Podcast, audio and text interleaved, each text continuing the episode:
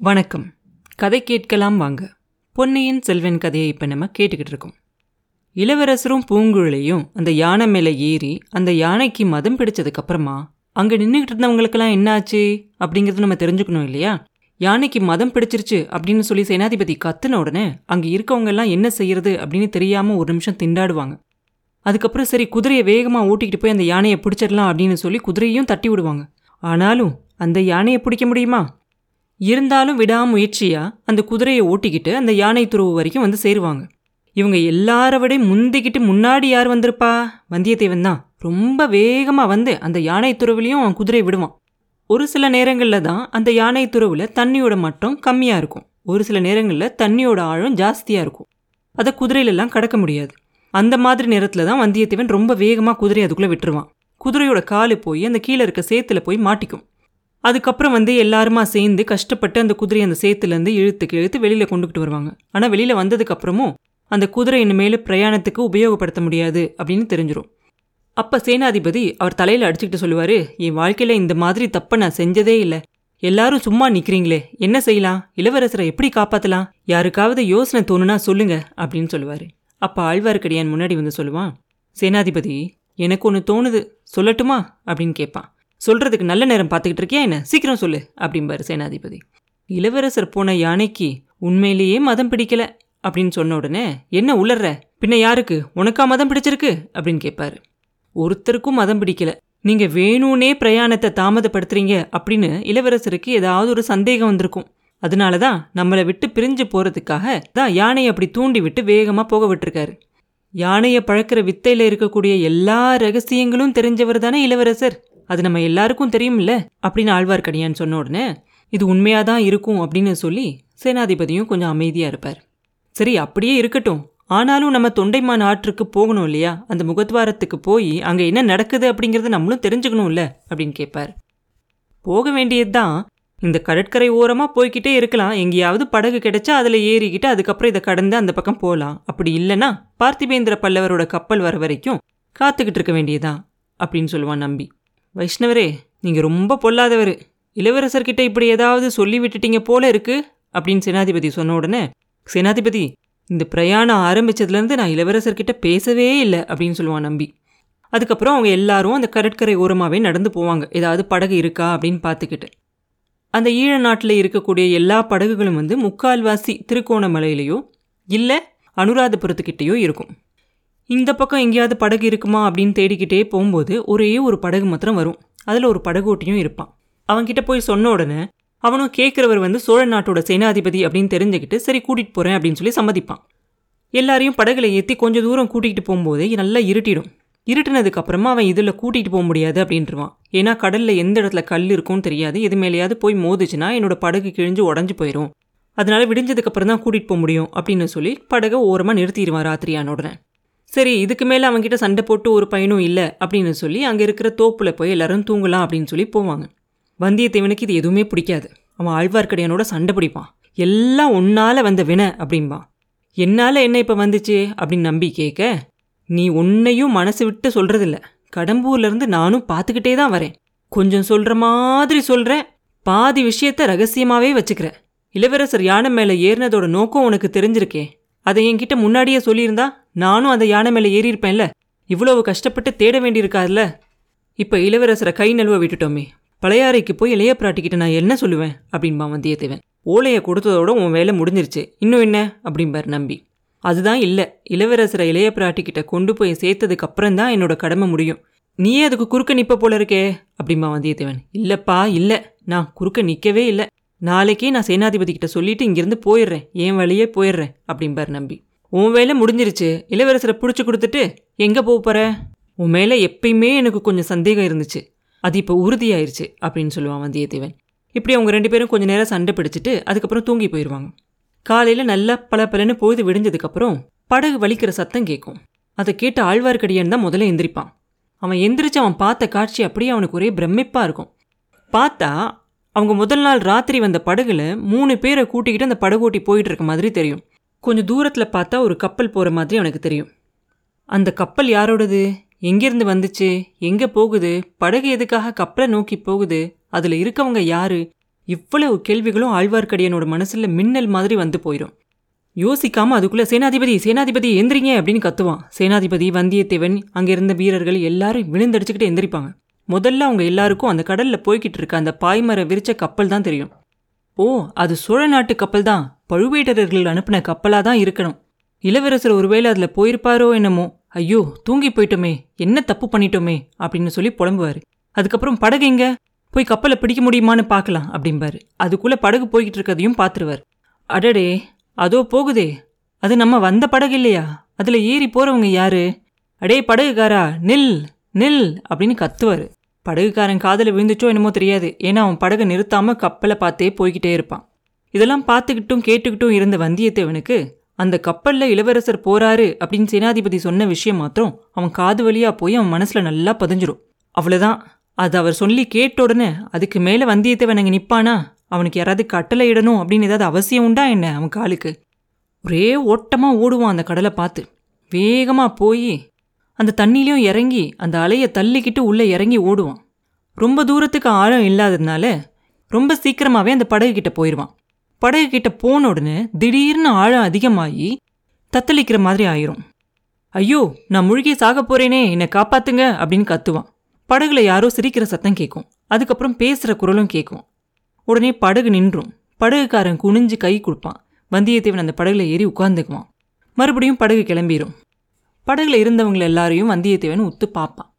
அதுல ஒருத்தனை பார்த்தா தமிழன மாதிரியே தெரியாது. அரபு நாட்டுக்காரன மாதிரி தெரியும். அவன் எப்படி இங்கே வந்தான் அப்படின்னு அவனுக்கு ஆச்சரியமாகவும் இருக்கும். மற்ற ரெண்டு பேரையும் பார்த்தா தமிழ்நாட்டுக்காரங்க அப்படின்னு தெரியும். அவங்க வந்து ஒரு முண்டாசால அதாவது ஒரு துணியால் அவங்க முகத்தில் பாதியை மூடி இருப்பாங்க ஆனால் கூட அவங்கள பார்த்தா தமிழ்நாட்டு ஆளுங்க அப்படின்னு தெரியும் அவனுக்கு. ஆனால் இந்த முகங்களை எங்கேயோ நம்ம பார்த்த மாதிரி இருக்கே அப்படின்னு சொல்லி இன்னும் ஒத்து பார்ப்பான். அப்போ தான் அவனுக்கு தெரியும். ஆஹா ஞாபகம் வருது. பார்த்திபேந்திர பல்லவனோட தம்பலையிலிருந்து திரும்பி வந்தவங்க இல்லையா இவங்க ரெண்டு பேரும்? ஆழ்வாருக்கடியான் இவங்கள தானே இளவரசரை கொல்ல வந்தவங்க அப்படின்னு சொன்னா? ஓஹோ இவங்கள ஒருத்தனை ஏற்கனவே வேற ஒரு இடத்துலையும் நம்ம பார்த்த மாதிரி இருக்கே. இவன் மந்திரவாதி ரவிதாசன் இல்லையா? ஆந்த கத்துற மாதிரி கத்திட்டு பழுவூர் ராணியை பார்க்க வந்தான் இல்லை இவன்? சரி சரி இளவரசர் கப்பலில் இருக்கிறத தெரிஞ்சுக்கிட்டு தான் இவங்களும் அதில் ஏறிக்க போகிறாங்க ஆஹா இளவரசர் போகிற வழியில் இப்படி ஒரு ஆபத்து இருக்குது நம்ம அவசரமாக ஓடி வந்து இந்த படகை பிடிச்சது எவ்வளோ நல்லதாக போச்சு அப்படின்னு நினச்சிக்குவான் வந்தியத்தேவன். அந்த படகு போய்கிட்டே இருக்கும் அந்த கப்பலை பார்த்து. ஆனால் அந்த படகுல இருந்தவங்க எல்லாம் ரொம்ப அமைதியாக இருப்பாங்க. வந்தியத்தேவனால் அமைதியாக இருக்க முடியாது. ஏதாவது பேச்சு கொடுக்க பார்க்க வேண்டியதா? அப்படின்னு நினைப்பான். நீங்களாம் எங்கே போகிறீங்க அப்படின்னு கேட்பான். தெரியலையா? அதோ நிற்குது பாரு கப்பல். அதுக்கு தான் போகிறோம் அப்படின்னு சொல்லுவான் மந்திரவாதி. அவன் அந்த பாதி மூடி இருந்த வாயால் பேசினது அப்படியே ஏதோ பேய் பேசின மாதிரி இருக்கும் வந்தியத்தேவனுக்கு.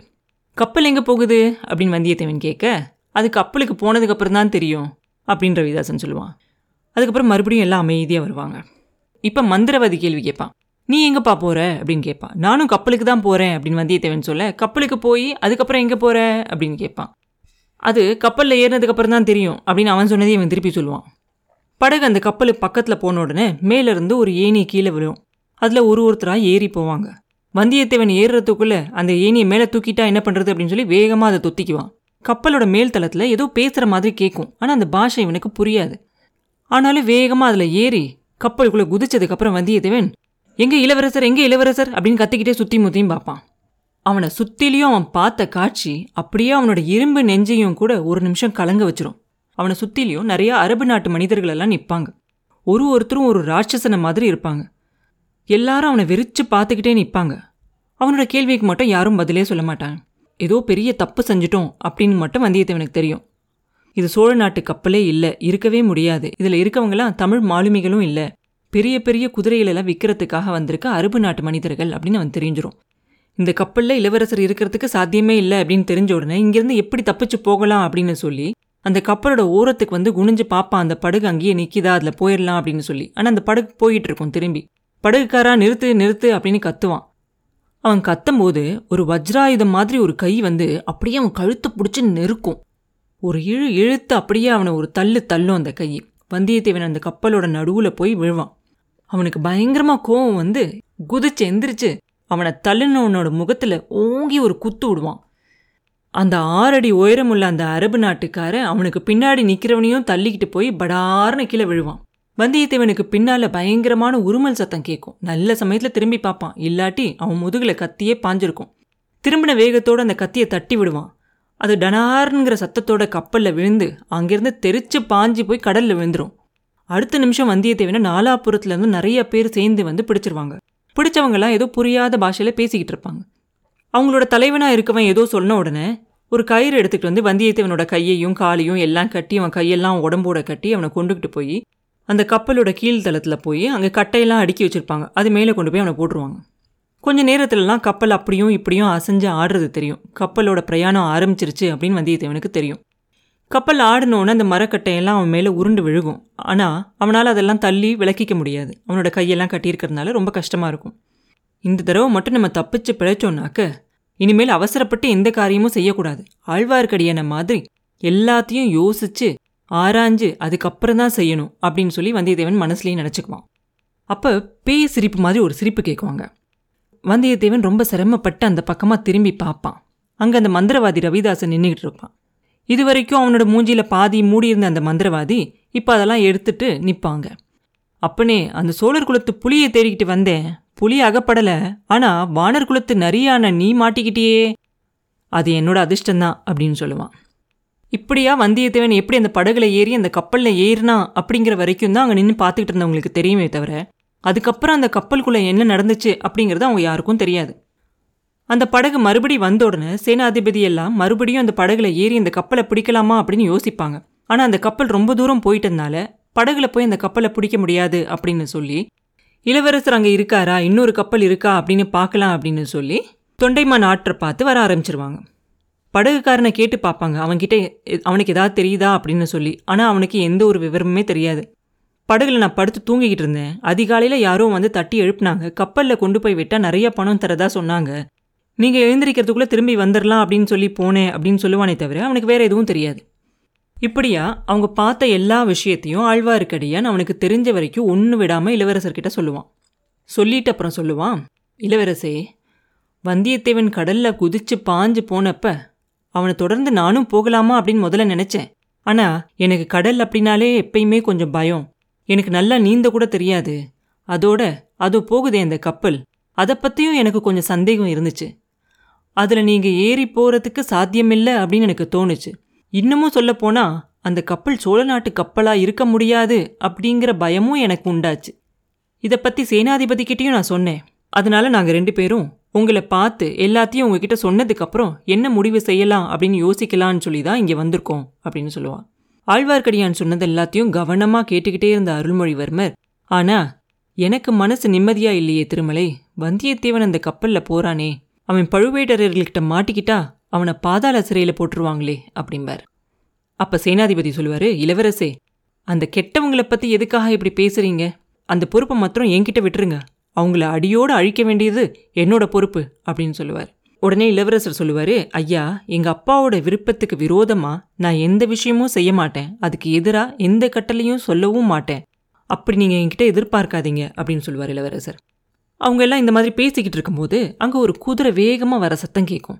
எல்லாரும் திரும்பி பார்த்தா கொஞ்சம் தூரத்துலேயே அந்த குதிரை நிற்கும் அந்த குதிரைக்கு எந்த ஒரு முக கயிறும் இருக்காது உட்கார்றதுக்கு ஆசனம்லாம் ஒன்றுமே இருக்காது. அந்த குதிரை மேலே ஏறி வந்திருக்கிறது ஒரு பெண் அப்படின்னு தெரிஞ்ச உடனே எல்லாரும் ஆச்சரியமாக பார்ப்பாங்க. அப்புறம் என்ன நடந்துச்சு அப்படிங்கிறத அடுத்த பதிவில் பார்ப்போம். மீண்டும் உங்களை அடுத்த பதிவில் சந்திக்கும் வரை உங்களிடமிருந்து விடைபெறுவது உண்ணாமலே பாபு. நன்றி.